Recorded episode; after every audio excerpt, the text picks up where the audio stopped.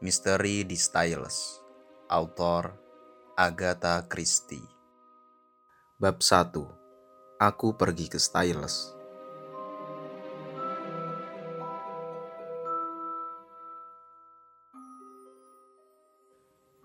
Perhatian masyarakat pada sebuah kasus yang dikenal sebagai kasus Styles sekarang telah agak berkurang.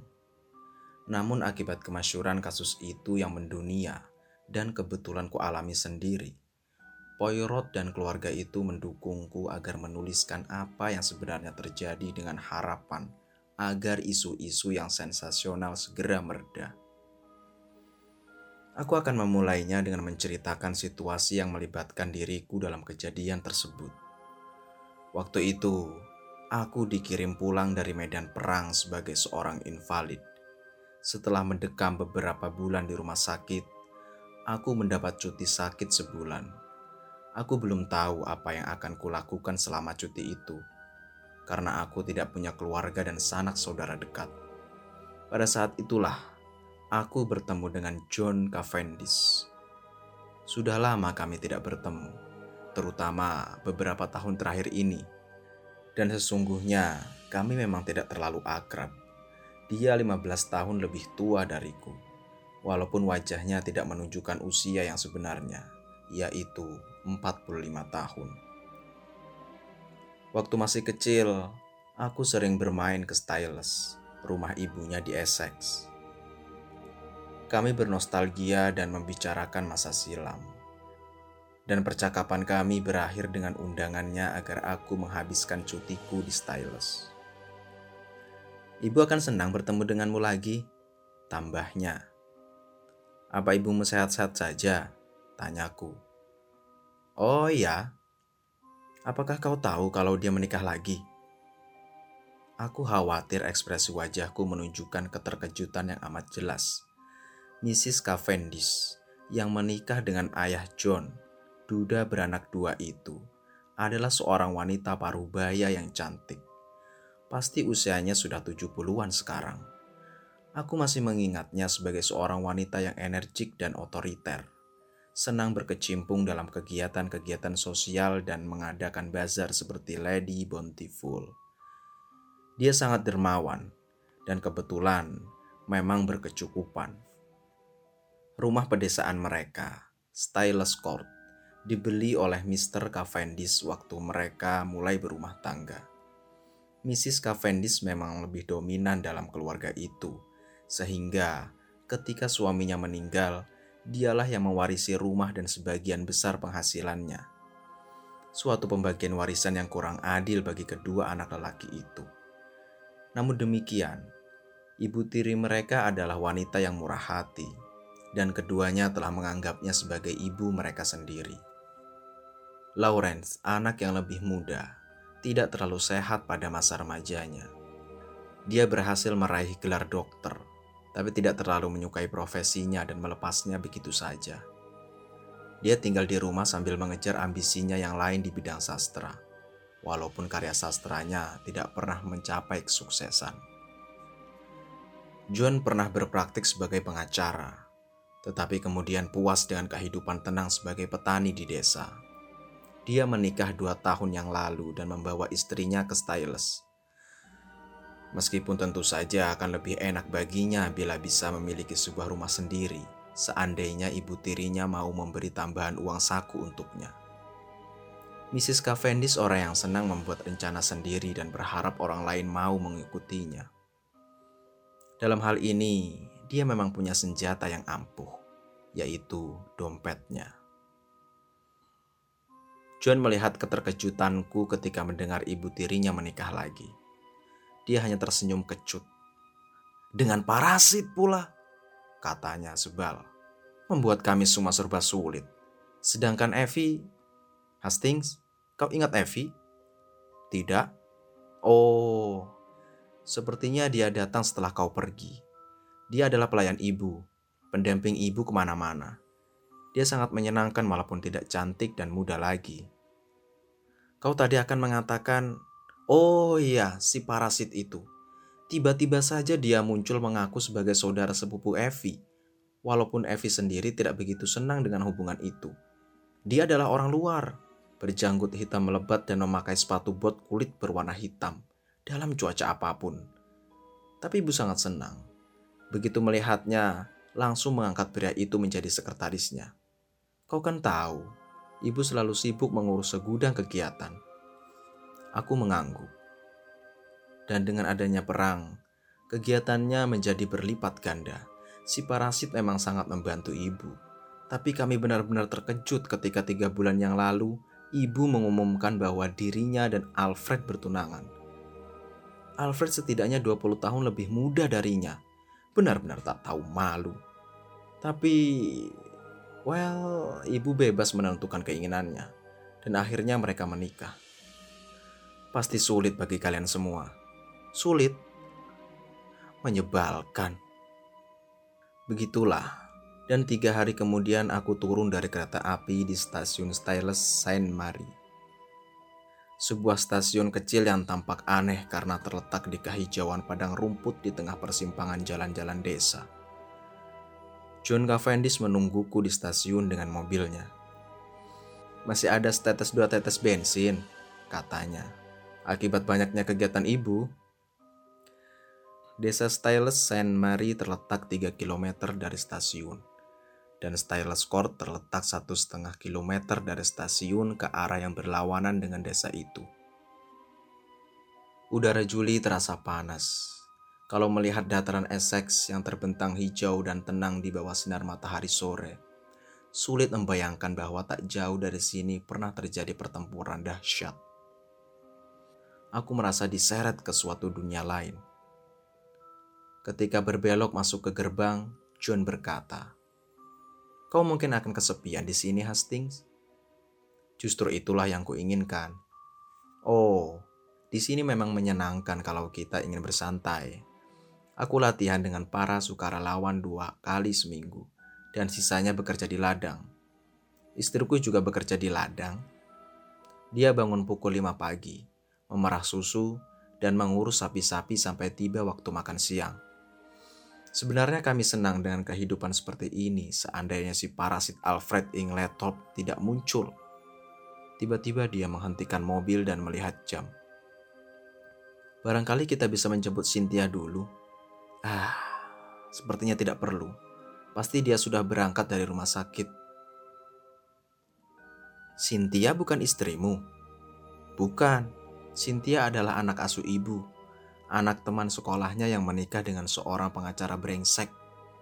Pria itu bangkrut dan gadis itu menjadi yatim piatu tanpa uang sepeser pun. Ibu menolongnya dan dia tinggal bersama kami sejak dua tahun yang lalu. Dia bekerja di rumah sakit Red Cross di Tadminster, 11 km dari sini. Kami sampai di depan sebuah rumah kuno yang bagus. Seorang wanita bergaun wol kedodoran yang sedang membungkuk di atas petak bunga menegakkan tubuhnya ketika mendengar kedatangan kami. Halo Evie, ini dia pahlawan kita yang cedera. Mr. Hastings, kenalkan, ini Miss Howard. Miss Howard menyalamiku dengan genggaman kuat yang nyaris menyakitkan. Matanya yang sangat biru menghiasi wajah yang sering tersengat matahari. Dia wanita berusia 40-an, tampak menyenangkan, bertubuh besar dan bersuara berat. Kakinya yang juga besar terbungkus sepatu bot tebal. Cara bicaranya singkat-singkat, seperti orang mengirim telegram. Ilalang ini tumbuh cepat, seperti api. Bisa-bisa menutup rumah. Harus dibabat. Sebaiknya hati-hati. Aku akan senang bila bisa membantu, kataku menanggapi. Jangan bilang begitu. Sulit memenuhinya. Nanti menyesal. Kau sinis, Evie, kata John tertawa. Kita minum teh di mana? Di luar atau di dalam? Di luar. Udara terlalu indah. Sayang kalau kita mendekam di dalam rumah. Ayolah kalau begitu. Sudah cukup lama kau bekerja di kebun hari ini. Kita minum teh dulu. Baiklah, kata Miss Howard sambil melepas sarung tangannya. Aku setuju. Dia berjalan di depan kami, mengitari samping rumah dan menuju tempat teh dihidangkan di bawah pohon sikamor. Seseorang berdiri dari sebuah kursi rotan menyambut kami. Hastings, kenalkan, ini istriku, kata John. Aku takkan melupakan pertemuanku dengan Mary Cavendish. Tubuhnya yang langsing berdiri tegak dalam cahaya matahari sore di belakangnya. Matanya yang indah bercahaya, berwarna coklat, mata yang mempesona. Berbeda dengan mata wanita-wanita yang pernah ku kenal kekuatan yang tersimpan di dalam ketenangan sikapnya, dan semangat yang liar menyala-nyala terbungkus dalam keanggunan penampilannya. Semua ini terpatri dalam ingatanku. Aku takkan dapat melupakannya. Dia menyapaku dengan ramah dan menyenangkan. Suaranya rendah dan jernih.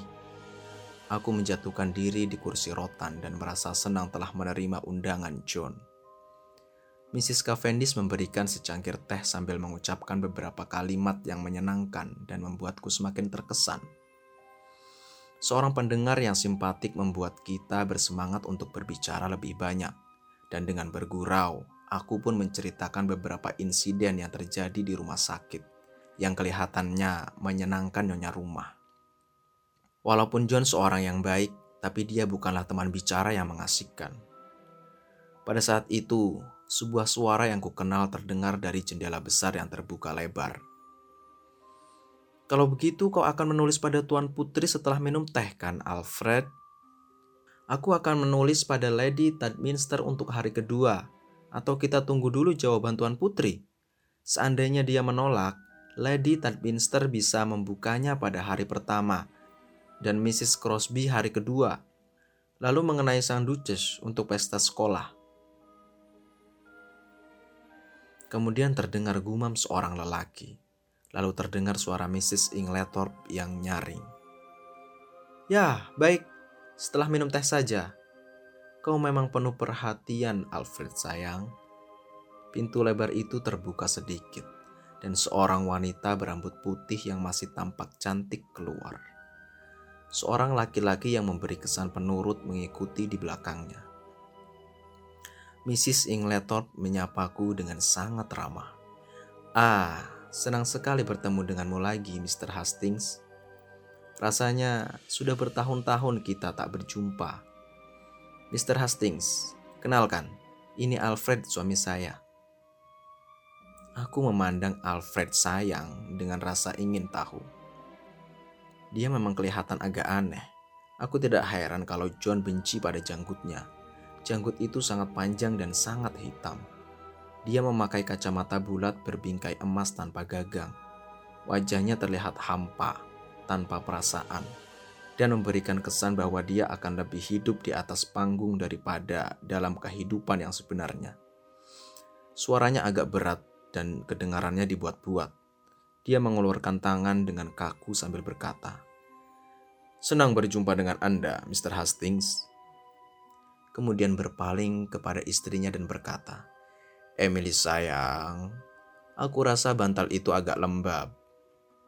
Wanita itu tampak semakin ceria ketika suaminya mendemonstrasikan perhatian dengan mengganti bantal itu dengan sebuah bantal yang lain. Pesona aneh macam apa yang telah memikat wanita yang sebenarnya cerdas ini? Dengan kehadiran Mrs. Inglethorpe, Aku merasakan suatu ketegangan yang terselubung sopan santun menyelimuti kami.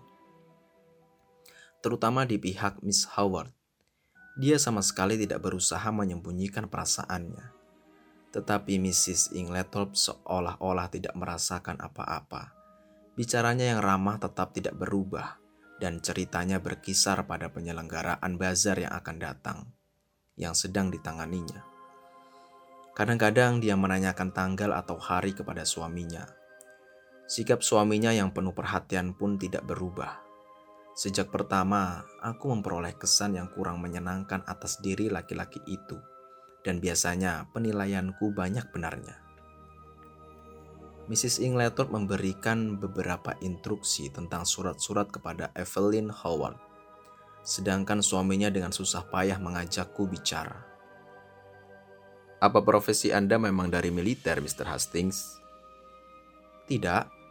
Sebelum perang saya bekerja di Lloyds. Dan setelah perang selesai, Anda akan kembali ke sana? Barangkali. Atau memulai sesuatu yang baru. Mary Cavendish mencondongkan badan mendekat. Profesi apa yang Anda inginkan seandainya Anda bisa memilih? Wah, tergantung. Tak ada hobi rahasia? Tanyanya. Barangkali Anda menyukai sesuatu, biasanya setiap orang punya kegemaran tertentu yang aneh-aneh. Oh, Anda pasti akan menertawakan saya. Dia tersenyum. Barangkali Sebenarnya saya ingin menjadi seorang detektif. Scotland Yard atau Sherlock Holmes? Oh, tentu saja Sherlock Holmes. Tapi saya benar-benar tertarik. Saya pernah bertemu dengan seorang detektif terkenal di Belgia. Dia membakar semangat saya. Dia laki-laki kecil yang luar biasa. Dia selalu berkata bahwa pekerjaan detektif yang baik sebenarnya hanya soal metode. Sistem yang saya lakukan berdasarkan sistem dia walaupun tentu saja saya lebih banyak kemajuan. Dia laki-laki yang lucu, cara berpakaiannya agak berlebihan, tapi otaknya bukan main. Aku suka cerita detektif, kata Miss Howard. Tapi banyak juga yang asal ditulis saja. Pelakunya ditemukan dalam bab terakhir. Pembaca dibuat merasa tolol. Padahal kalau suatu tindak kriminal benar-benar terjadi, kita bisa merasakannya. Tapi banyak juga kejahatan yang tak terbongkar. Bantahku. Maksudku bukan polisi, tetapi orang-orang yang terlibat, keluarganya. Mereka tidak bisa ditipu begitu saja, pasti ketahuan. Kalau begitu, sahutku bersemangat. Seandainya kau berhadapan langsung dengan suatu tindak kejahatan, misalnya suatu pembunuhan, apakah kau akan tahu siapa pembunuhnya? Tentu saja, Mungkin aku tidak bisa membuktikannya di depan pengadilan, tapi aku yakin aku akan tahu. Pasti akan terasa di ujung jariku kalau laki-laki itu mendekatiku. Mungkin juga dia seorang wanita, kataku. Mungkin, tapi pembunuhan adalah tindak kriminal yang berat. Lebih wajar dihubungkan dengan laki-laki. Tidak dalam hal peracunan, kata Mary Cavendish dengan suara nyaring dan mengejutkanku. Kemarin dokter Borstein mengatakan, karena banyaknya dokter-dokter yang tidak kenal dengan racun yang aneh-aneh, maka banyak pula kasus-kasus peracunan yang tidak dicurigai. Ah, Mary, pembicaraan yang kurang menyenangkan. Seru Mrs. Ingleton. Aku merasa bulu romaku berdiri. Oh, itu, Cynthia datang. Seorang gadis muda memakai seragam perawat berlari-lari melintasi kebun. Kau terlambat hari ini, Cynthia. Kenalkan Mr. Hastings, ini Miss Murdoch. Cynthia Murdoch adalah seorang gadis muda yang segar dan penuh semangat. Dia membuka topi seragamnya dan aku kagum melihat rambut pirangnya yang lebat berombak, serta tangan mungil yang putih terulur mengambil teh. Seandainya mata dan bulu matanya berwarna gelap, pasti dia akan tampak cantik. Dia menjatuhkan diri di rumput di samping John dan tersenyum kepadaku ketika aku menawarkan sepiring sandwich. Duduklah di sini, di rumput. Enak dan menyenangkan. Aku hanya menurut. Anda bekerja di Tadminster, bukan, Miss Murdoch? Dia mengangguk. Karena aku telah berdosa. Mereka menghukummu kalau begitu, tanyaku tersenyum geli. Mana berani, kata Cynthia sombong. Aku punya saudara sepupu, dia perawat, kataku. Dan dia takut setengah mati pada suster. Tidak heran, suster-suster itu memang menakutkan Mr. Hastings. Mereka benar-benar membuat orang ketakutan. Tapi aku bukan perawat. Aku bekerja di bagian obat-obatan. Berapa orang yang sudah kau racuni? Tanyaku sambil tersenyum. Oh, beratus-ratus, Jawabnya.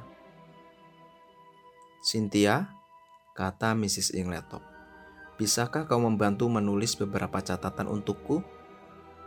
Tentu, Bibi Emily. Gadis itu dengan cepat melompat. Sikapnya menunjukkan bahwa kedudukannya sangat tergantung pada Mrs. Ingletop. Dan walaupun Mrs. Ingletop seorang yang baik hati, dia tidak ingin Cynthia melupakan hal itu sang nyonya rumah berpaling ke arahku. John akan menunjukkan kamarmu. Makan malam akan dimulai pukul 7.30 nanti. Kami tidak lagi makan terlalu malam sekarang. Lady Tadminster, salah seorang istri anggota kami, putri almarhum Lord Abbotsbury, juga melakukan hal yang sama. Dia setuju dengan pendapatku bahwa kami harus memberikan contoh bagaimana bersikap ekonomis. Kita sedang hidup di zaman perang, dan tidak seharusnya membuang-buang yang masih bisa disimpan. Bahkan selembar kertas bekas pun kami simpan. Aku memberikan penghargaan atas sikap tersebut, dan John membawaku masuk ke rumah, menaiki tangga lebar yang bercabang ke kiri dan ke kanan. Kamarku ada di sayap kiri, menghadap taman. John meninggalkanku, dan beberapa menit kemudian dari jendela aku melihatnya sedang berjalan-jalan berpegangan tangan dengan Cynthia Murdoch di halaman berumput. Aku mendengar suara Mrs. Ingletop memanggil Cynthia dengan tidak sabar. Lalu gadis itu berlari kembali masuk rumah. Pada saat yang sama, aku melihat seorang laki-laki keluar dari bayang-bayang pohon dan berjalan ke arah yang sama. Usianya sekitar 40-an Wajahnya tercukur bersih, tetapi kelihatan melankolis dan menyimpan emosi yang terpendam. Dia memandang ke arah jendela kamarku, dan aku bisa mengenali wajahnya. Walaupun telah berubah banyak dalam waktu 15 tahun sejak terakhir kali aku melihatnya. Dia adalah Lawrence Cavendish, adik John. Aku tak tahu apa yang tersembunyi di balik ekspresi wajah yang menyimpan emosi itu. Akhirnya aku mengalihkan pikiran ke diriku sendiri. Sisa hari itu dilewatkan dengan menyenangkan. Malam itu aku memimpikan Mary Cavendish, wanita yang penuh teka-teki itu. Pagi harinya, cuaca sangat bagus. Matahari bersinar cerah dan aku berharap bisa menikmati hari itu. Aku tidak melihat Mrs. Cavendish sampai saat makan siang. Sehabis makan siang, dia mengajakku berjalan-jalan dan kami menyusuri hutan sampai pukul 5 sore. Ketika kami masuk, Juan menyuruh kami menuju ruang keluarga. Kulihat dari raut wajahnya ada sesuatu yang tidak menyenangkan. Kami mengikutinya dan dia menutup pintu. Mary, ada yang tidak beres. Evie baru saja bertengkar dengan Alfred Ingletop dan dia meminta berhenti. Evie? Berhenti? Juan mengangguk dengan muka suram.